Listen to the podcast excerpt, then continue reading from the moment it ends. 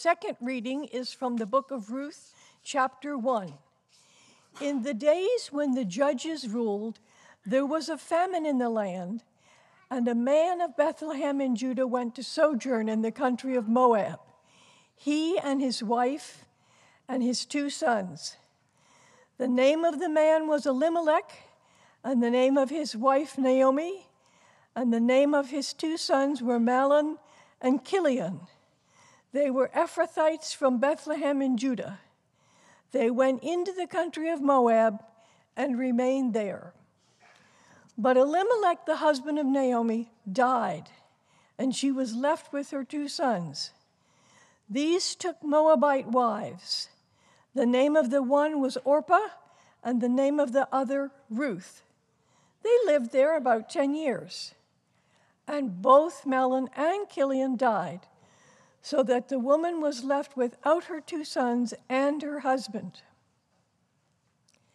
Then she arose with her daughters in law to return to the country of Moab, for she had heard in the fields of Moab that the Lord had visited his people and given them food. So she set out from the place where she was with her two daughters in law, and they went on the way to return to the land of Judah. But Naomi said to her two daughters in law, Go, return each of you to her mother's house. May the Lord deal kindly with you as you have dealt with the dead and with me. The Lord grant that you may find rest, each of you, in the house of her husband. And she kissed them, and they lifted up their voices and wept. And they said to her, No we will return with you to your people. But Naomi said, Turn back, my daughters. Why will you go with me? Have I yet sons in my womb that they may become your husbands? Turn back, my daughters. Go your way, for I am too old to have a husband. If I should say I have hope, even if I should have a husband this night and should bear sons, would you therefore wait until they were grown? Would you therefore refrain from marrying? No, my daughters, for it is exceedingly bitter to me for your sake that the hand of the Lord has gone out against me. Then they lifted up their voices and wept again. And Orpah lifted, it kissed her mother in law, but Ruth clung to her. And she said, See, your sister in law has gone back to her people and to her gods. Return after your sister in law. But Ruth said, Do not urge me to leave you or to return from following you, for where you go, I will go. Where you lodge, I will lodge. Your people shall be my people, and your God my God. Where you die, I will die, and there will I be buried. May the Lord do so to me and more also, if anything but death parts me from you. And when Naomi saw that she was determined to go with her, she said no more. So the two of them went on until they came to Bethlehem. And when they came to Bethlehem, the whole town was stirred because of them. And the women said, is this Naomi? She said to them, Do not call me Naomi, call me Mara, for the Almighty has dealt very bitterly with me. I went away full, and the Lord has brought me back empty. Why call me Naomi, even when the Lord has testified against me, and the Almighty has brought calamity upon me? So Naomi returned and Ruth the Moabite, her daughter in law, with her, who returned from the country of Moab. And they came to Bethlehem at the beginning of the barley harvest. The word of the Lord. Let's pray. Dear God, we do come and are grateful for being invited into Advent, this first Sunday of Advent, for what it means in the life of the church around the world, we join literally billions of people who step into this season. with our eyes straining on the horizon to see you come. And you know the particular reasons why all of us this morning might be straining those eyes to places in our lives where we particularly need you to break in. And so we offer uh, our lives, but also our brothers and sisters, those on our right and our left, sitting in front of us, behind us. We come together and just lift one another to you and say, Lord, um, have your way with us. Break in, Advent into our lives, and begin this month through our worship together and through this text in Ruth this morning as we look at it. In your holy name, amen. Amen. Well, my name is Dean Miller, if you don't know me, and I'm delighted to be jumping into this book. Ruth, if you have a Bible, you might want to open it up to Ruth 1, which was just read. As you do that, think about um, my guess is many of you have a favorite Christmas movie or story, right? One of the things that happens over the last few days, but particularly as we head in the next few weeks, is lots of channels begin to show favorite movies, right? Like, so there's uh, Elf. Any big Elf fans? It's a favorite in our house. Okay, kind of a standard. Nutcracker, different forms of the Nutcracker or the Christmas story right? When I was a kid, it was the Rudolph story with the little figurines kind of skating across as the snowman, voiced by Burl Ives. Most of you don't know who Burl Ives is, but anyway, he would voice the snowman and tell the Rudolph story. All these great stories that sort of mark the time. Um, in our area, right downtown, Kennedy Center or other places often show live productions. Anybody have a live production in their future in the next few weeks? Maybe again, probably Christmas Carol. Downtown is pretty great, right? And there's something about live right? There's something striking about live theater. Um, when I lived in Chapel Hill, North Carolina, for several years, I got seasons tickets to, to the live theater at the University of North Carolina. They would bring in alums from Carolina and do all these shows. And it, there was something about seeing something live where the person was right there. Sometimes they would enter into the action from behind you, and suddenly people, actors would be walking right next to you. It's a bit startling, right?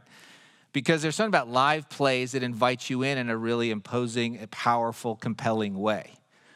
And a, and a good play, a good movie, a good story both tells a particular story and then invites us into the realization oh, that this particular story actually speaks to broader humanity, right? Like not just that particular set of people, but invites us all in, right? There's things about Elf, even Elf, that invite us all into that story, whether you drink the world's greatest coffee or not this morning on your way here, for those of you elf fans. That story has themes about fathers and sons and love and Christmas, right? All these different things that we get invited into. And this Advent, we are looking at a, a story, the book of Ruth, that's a particular story, but also has all these lovely gospel themes, good news themes for you and me and the entire world. And it does that by asking and inviting us to ask and answer questions that we all ask, not just the characters in Ruth. Questions like Is there a God? Is there a God? Is there a bigger story than what I see or perceive? Or is the only story really going on is what's readily apparent only to me? If there's a God, what kind of God is this God? Is he a trustworthy God?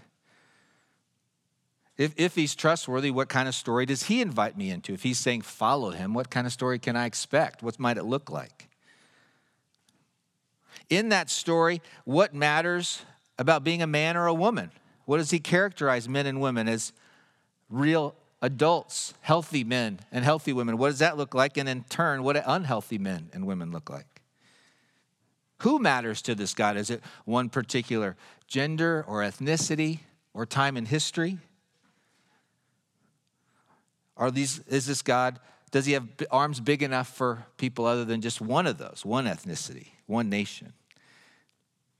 Is it possible with this God for me to do something so wrong that he will turn his back on me forever?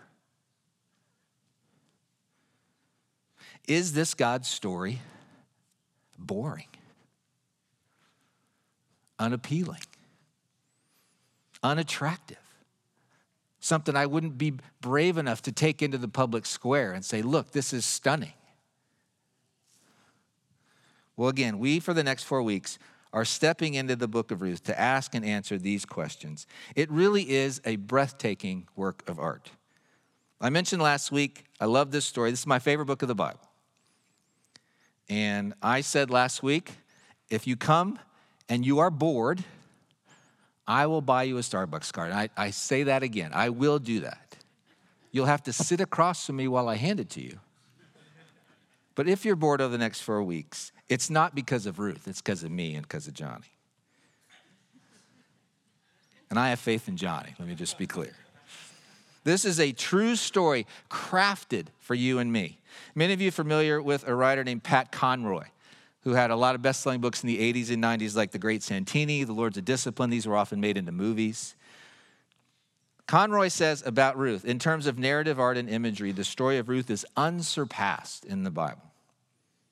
Art and imagery unsurpassed. There's no other story of such brevity that contains such a literary texture. So I, am inviting you to jump into this with me and us the next few weeks. And I'd invite you, if you're a guest here, we're so glad you're here.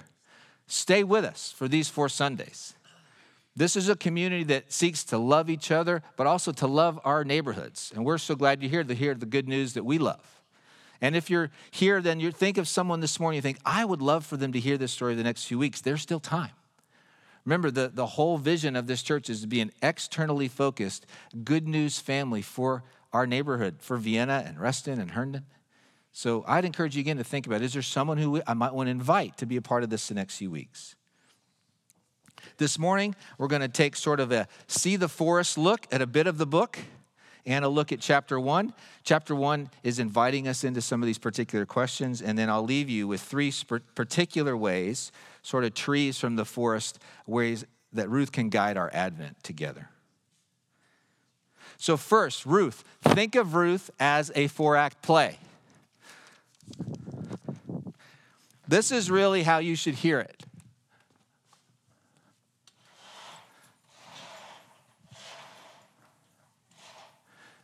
In the days of the judges, there was a man who lived in Bethlehem, and there was a famine. Each of the chapters, you should imagine the curtains are closed and they open. I've taught this for over 20 years. I've never had curtains. It's so exciting. I, li- I had to do that. Really, I had to do that. But you should imagine the curtains are closed at the beginning of every chapter. Picture you were at a theater hearing a play, the curtains were closed, and the narrator comes on. This is what it would sound like. In the days when the judges ruled, there was a famine in the land, and a man of Bethlehem in Judah went to sojourn. It's the perfect narrator sentence to invite you into play. This is what's happening. Here's the context. Look at the last verse of chapter 1. It ends this way So Naomi returned, and Ruth the Moabite, her daughter in law, with her, who returned from the country of Moab. They came to Bethlehem at the beginning of barley harvest. It's a perfect sentence to set you out into intermission because it summarizes the first act and it leaves you with all these questions. This is a play. The curtains will open, the curtains will close with every chapter. Fully 55 of the 85 verses are dialogue. You go to see a play, you see people dialogue, right? Back and forth, back and forth, two thirds. There are super strong characters in the play. And I'd encourage you today, maybe over lunch or in a small group this week, cast the play. You're the casting director.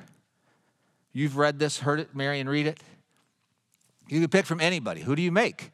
Naomi and Ruth and Orpah and the narrator. Those are sort of your main characters. There's the chorus of women from Bethlehem and the, uh, that come on at the end. They'd kind of come on from the wing over here. There's three men who start the play. The play looks like it's going to be about these three men, and they're off scene pretty fast, literally off scene pretty fast. Cast it. Talk about it as a family today. This is who I would cast in this role. Let's all assume that Meryl Streep would be our first go to to Naomi and then find somebody else. Let's assume that's 1A. And then let's get creative on 2A, right? It's a play. And Act One is introducing us to characters and situation in the context. And it will build on itself act by act and chapter by chapter. Okay, second, then, in these first five verses, we actually have a complete unit, a complete story, but not God's full story. One of the things we'll see in the book is there are actually several places you could end the book. And you could end the book at this place the time when the judges ruled, this man and his son and his wife left he died, they died. They had married Moabite wives. They lived there about 10 years, and both Mahlon and Chilion died, so that the woman was left without her sons and her husband. That unit would have made some sense to the original listeners, but it would have alarmed them from jump. The first clause would have got their attention. And it would have basically presented like a parable of warning. If the only part of Ruth we had was verses one through five, this would be a parable of warning about what it meant to disobey God. And it would answer some of the questions we have about God in a way that wouldn't tell the full gospel story. Let's look at it a little more together. What do you know about the days when the judges ruled? Time of great obedience and joy for Israel, or time of disobedience? Disobedience. The times of obedience are the exceptions. Typically, it was here and then here, a little bit of Samson, he's a little problematic. A little bit of Gideon, oh, a little problematic. On and on. So if I'm the original listener and I hear somebody say, in the days when the judges ruled, I go, ooh, this might not go great. Then I hear there's a famine in the land. What do we know from the Pentateuch about the land? It's real important. And God promises if we come to this promised land and we obey God, what's the land going to do? It's going to be full of milk and honey and all the things in between. But if we disobey, what's going to happen to the land? There's going to be famine. So it's judges and there's famine. Oh, dang. This is not a great start. Then, this man in the famine, what does he decide to do? Is he going to stay in Jerusalem or in Israel? He's going to leave. What town's he going to leave? Bethlehem. Anybody know what Bethlehem means? House of bread. Oh, shoot. In Judges during a famine, by all means, don't leave the house of bread. Trust God's Hesed. We're going to come back to that, but those of us who are part of Genesis. Remember the two themes of what God gave to the people seed and land? Abraham, Isaac, and Jacob are screaming at Elimelech, hey, do not leave the land. It's not going to go great. He leaves the land and he goes to Moab. Oh, shoot, it just got worse. Because Israel is not to associate with Moab. Moab is the descendants of Lot and, his, and his, the children of Lot and his daughters in law. They've been warned for decades do not associate with Moab. To seek refuge in Moab is both shameful and dangerous, one commentator says. And marriage to the people of the land, to Canaanites, is strictly forbidden. Children from such a marriage were prohibited from entering the assembly of the Lord until the 10th generation. So if you married a Moabite woman, let's say a generation is 20 years, we'll go low. Your kids weren't allowed to enter the presence of the Lord in the tabernacle in Israel for 200 years. Don't leave Bethlehem. Don't, by all means, go to Moab. And oh, heavens to Betsy, don't marry Moabite women.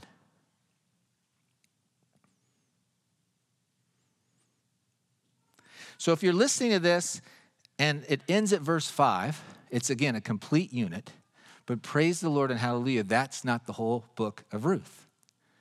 I do think it would be a lovely primer on like Pharisee training if you fast forward to the New Testament.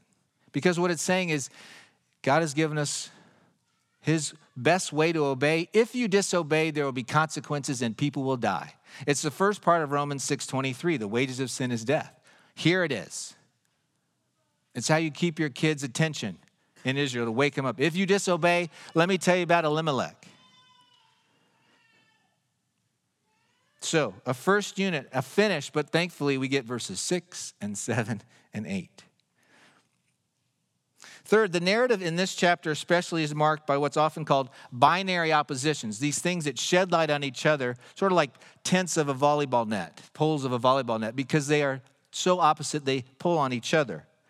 Chapter one begins with a famine, but it ends with a barley harvest. Naomi says she went away full, but she returns empty. The chapter starts with life, everybody's alive, but it ends, there's been a lot of death. Naomi means pleasant, but Mara means bitter. And underlying all this are the choices and consequences about disobedience and obedience. But there's these polarizing binary oppositions that we'll see come up again and again in the text. Because of them, it's easier to understand. You will understand the difficulty of famine if you've been a part of a harvest. You'll appreciate fullness more if you have been empty. Then the entire narrative, the entire book, and even this chapter is driven by questions about this lovely word we've looked at in Genesis, Hesed, loyal, loving kindness, particularly attributed to God.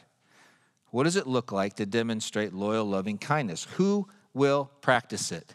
Is sort of the overarching question, even here in Act 1. That's the undercurrent of the first few verses. Well, will be God be faithful to Israel even in famine? What we would want Elimelech to do if he came and asked us, hey, I'm, I'm worried about the famine. I'm worried we won't be able to provide for my family. I'm thinking of leaving and going to Moab. That question would be begging God's Hesed. We would say, no, trust God's Hesed. It's going to be okay. There are two specific people mentioned who live out Hesed in chapter one. It's Orpah and Ruth, the Moabite women.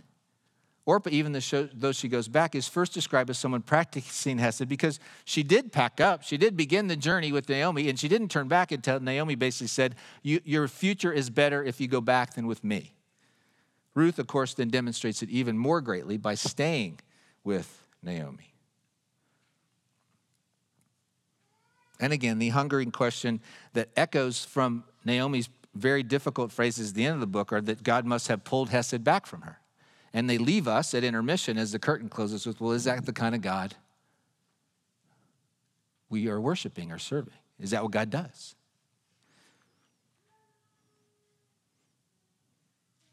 Because the first three chapters all end with that sort of narrative tension and hanging questions. Think for a second. Many of us have read, how many of you read the whole book of Ruth before? So, what we're going to ask you to do is pretend you only have the chapters we cover. Pretend you only have chapter one. What questions might you have at the end of chapter one for Naomi and Ruth and God? How will they feed themselves? Where will they live? When is barley season? Just factually, it's in April. Lasts about three months, about 90 days. So it's basically through summer, into midsummer. Has God really removed his hand from Naomi? And again, more deeply, would he ever remove it from me?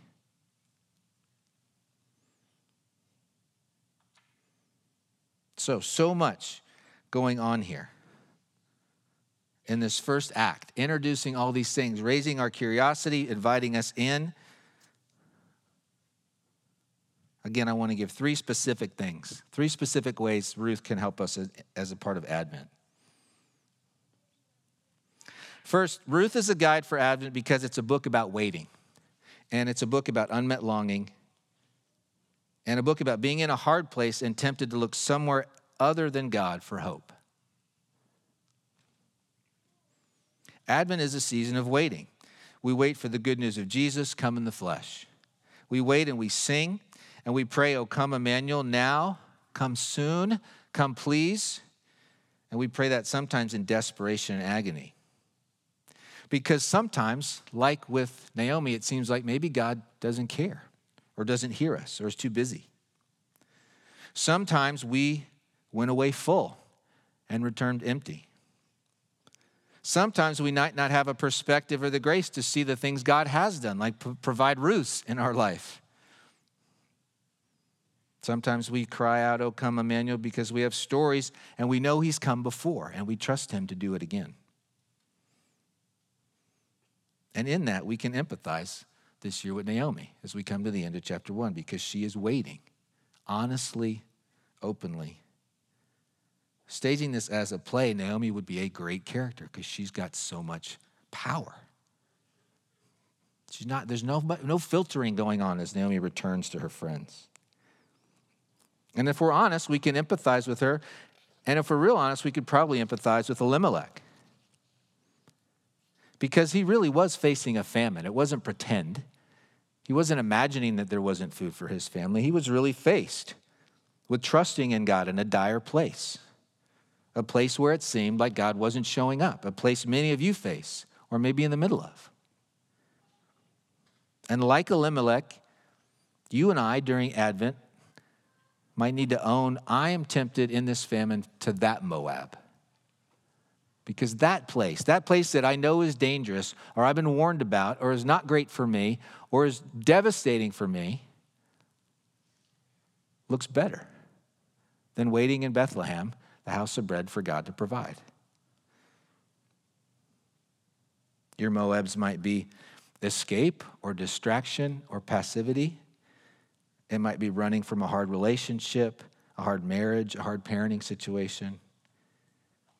It might be tempted to look for companionship in a place that's not best, or you're scared about your finances and tempted to do something sketchy.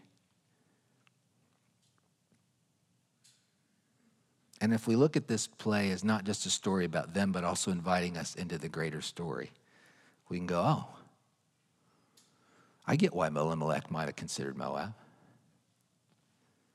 And I can own before God that place in the famine where I'm tempted.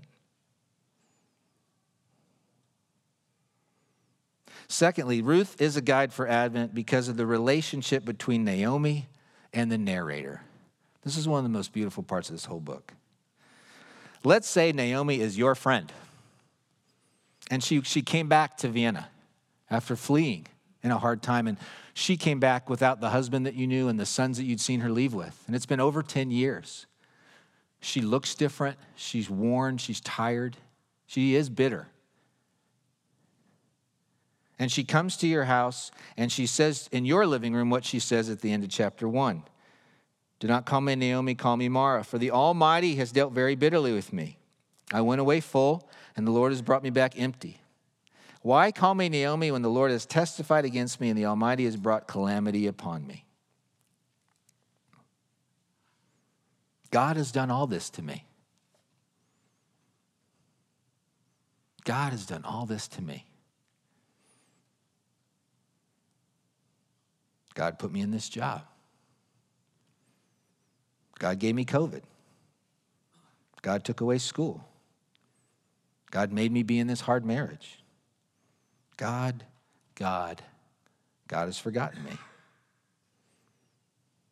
Now, in this very honest statement, and I'm sure Naomi prayed these things to God too. I don't think she was just bitter horizontally. I'm sure she was bitter vertically because there's not much filter in Naomi. Is Naomi theologically correct about God and what she's saying? And what we believe about God in the gospel story? No. Is Naomi personally self aware? No. Do you see her taking responsibility for herself and their choices? They did leave Israel, they left the land. It was really clear in Israel don't do this.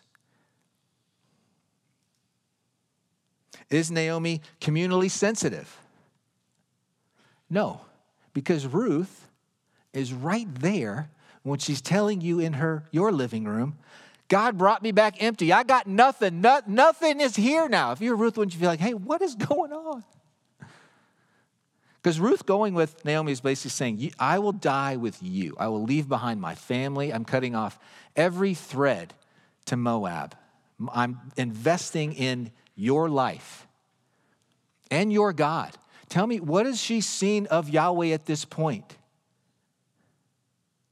Is Yahweh flourishing Naomi in her life, or is Yahweh testing Naomi and inviting her back to Israel? This is an amazing statement. Your people will be my people, okay, and your God my God.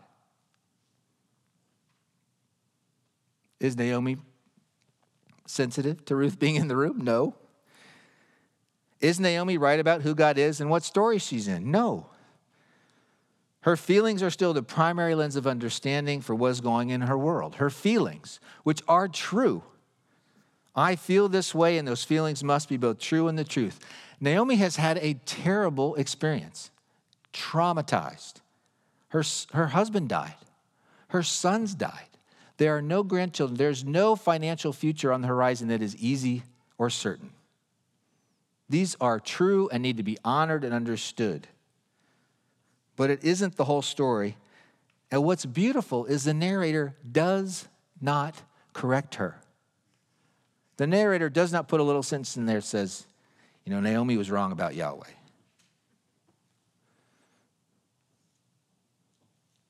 No. what he does is remain present to her in the story and invites us along the way. We're going to be with Naomi as she's bitter. We're going to be with her and watch what God does.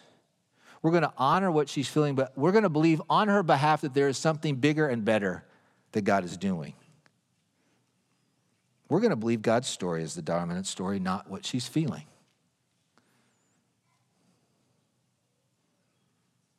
And isn't this an instructive way for uh, how we can live in the world?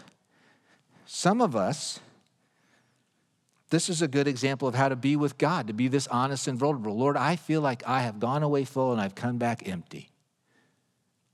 How many of us have, have ever been that honest with God? Because Naomi would be a primer on how to do that. Because what we see is God doesn't strike her down with lightning. And that sentence is in your Bible because God wanted it in there. What we believe is Naomi at this point doesn't remember what story we're in, which is what Johnny talked about at the beginning of the service with Advent, reminds us what story we're in. And so we're going to believe on her behalf, and we might need to believe on your behalf too. And some of us, it might be helpful in how to be present to someone who is struggling this way, because I bet we all have friends who might be struggling this way. And they don't need us to correct their theology. They do need us to be present to them like the narrator is present to Naomi here and say, I will be with you and I will love you and I'll believe the bigger story for you. You don't even have to do it, I'll do it for you. I'll hold fast to God and then hold fast to you if you can't hold fast to God. We're okay. Because wait till you see what happens to Naomi. Again, I dare you. I double dog dare you to stay till chapter four. Come back from intermission. Third thing. Third way, Ruth is a guide for Advent, is because of the Leitwort of Ruth 1. Leitwort is a German word meaning the key word. And almost every chapter in Ruth has a key word. Often it's a word that's repeated over and over and over. I won't tell you what chapter two is, but we've covered it recently. That's a clue. What do you think the key word for Ruth 1 is? Famine? Disobedience? Bitterness? How about return? The, the key word of Ruth 1 is return. I'm going to start crying. This is so good. How many times do you think that phrase is used in chapter 1? Five times? Seven times? 11 times. That's once every two verses. That's stunning storytelling. It's Ruth 1. The first five verses could not have been worse. Geogra- one of the narrators has this great phrase that in the first chapter, the geography is a character. And the way you have to understand that is this. So, in the time when the judges ruled, that's if this is center of Yahweh, this in the time the judges ruled, it's already bad. There's a famine in the land. Okay, then I leave the famine, Bethlehem, and I go to Moab then I die. Then my sons marry Moabite women. I might as well be out of the high school. In the, in the understanding of an Israelite and how far from God I could be. And, and with that, the central word, the central theme of this first chapter is return. Return, return. That's who this God telling you his story is. Because the hero of Ruth is going to be God. And what this God wants you to take away, and I want you to take away in the first chapter in this first week, is the dominant theme is return, return, return. There is nowhere you can go. There is nowhere you can go. There is nowhere you can go. That is too far from God's love for you. This is a beautiful parallel, this whole chapter and book, to the prodigal son. Because the prodigal son has places where the story can end And if you were going to mirror them together, you would say, the Pharisees loved the prodigal son right up to when the son is with the pigs. Because he would say, if you disobey, you'll end up with pigs. And they would also say, if you disobey and go to Moab, you'll die. But Jesus tells a story, and the narrator Ruth tells a story about returning. The reason you need to know how far away it is, that binary opposition, is just so you know it's not too far. So you might be here and still figuring out who Jesus is. What, what this room would tell you is we are a group of people who have returned to the God who invited us to return. And it's fabulous. And we'd love you to know more about it and to join us. And you might be here this morning thinking, Dean, if you knew what I'd done or what I struggled with, you would know that's like Moab, Moab a couple miles beyond. And that's absolutely not what the story is telling you. There is no place worse than going to Moab and getting married. 10 generations of your kids can't come into the tabernacle.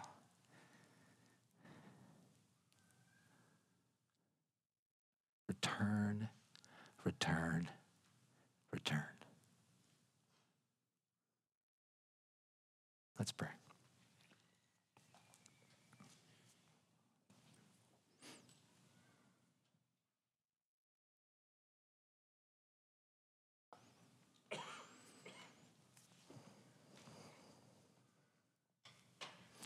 Dear God, again, I am grateful for this book and its beauty and its message. It is not just artful, but it is good news.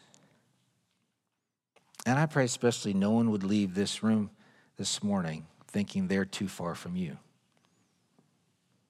That you would use the 11 times you beat this drum in this chapter to break down any wall between them and you this morning. Give us courage in you in this story as we go through the week, that we might sing and dance and celebrate belonging to a God who invites us into this sort of good news. In your holy name, amen.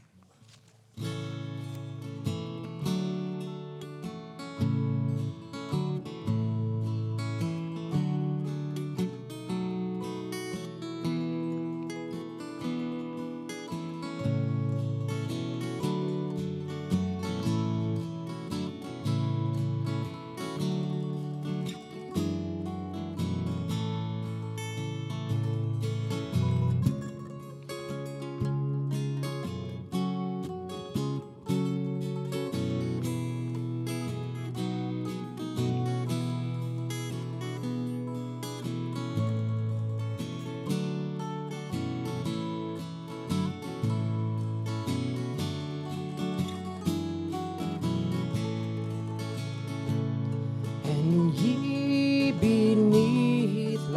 on.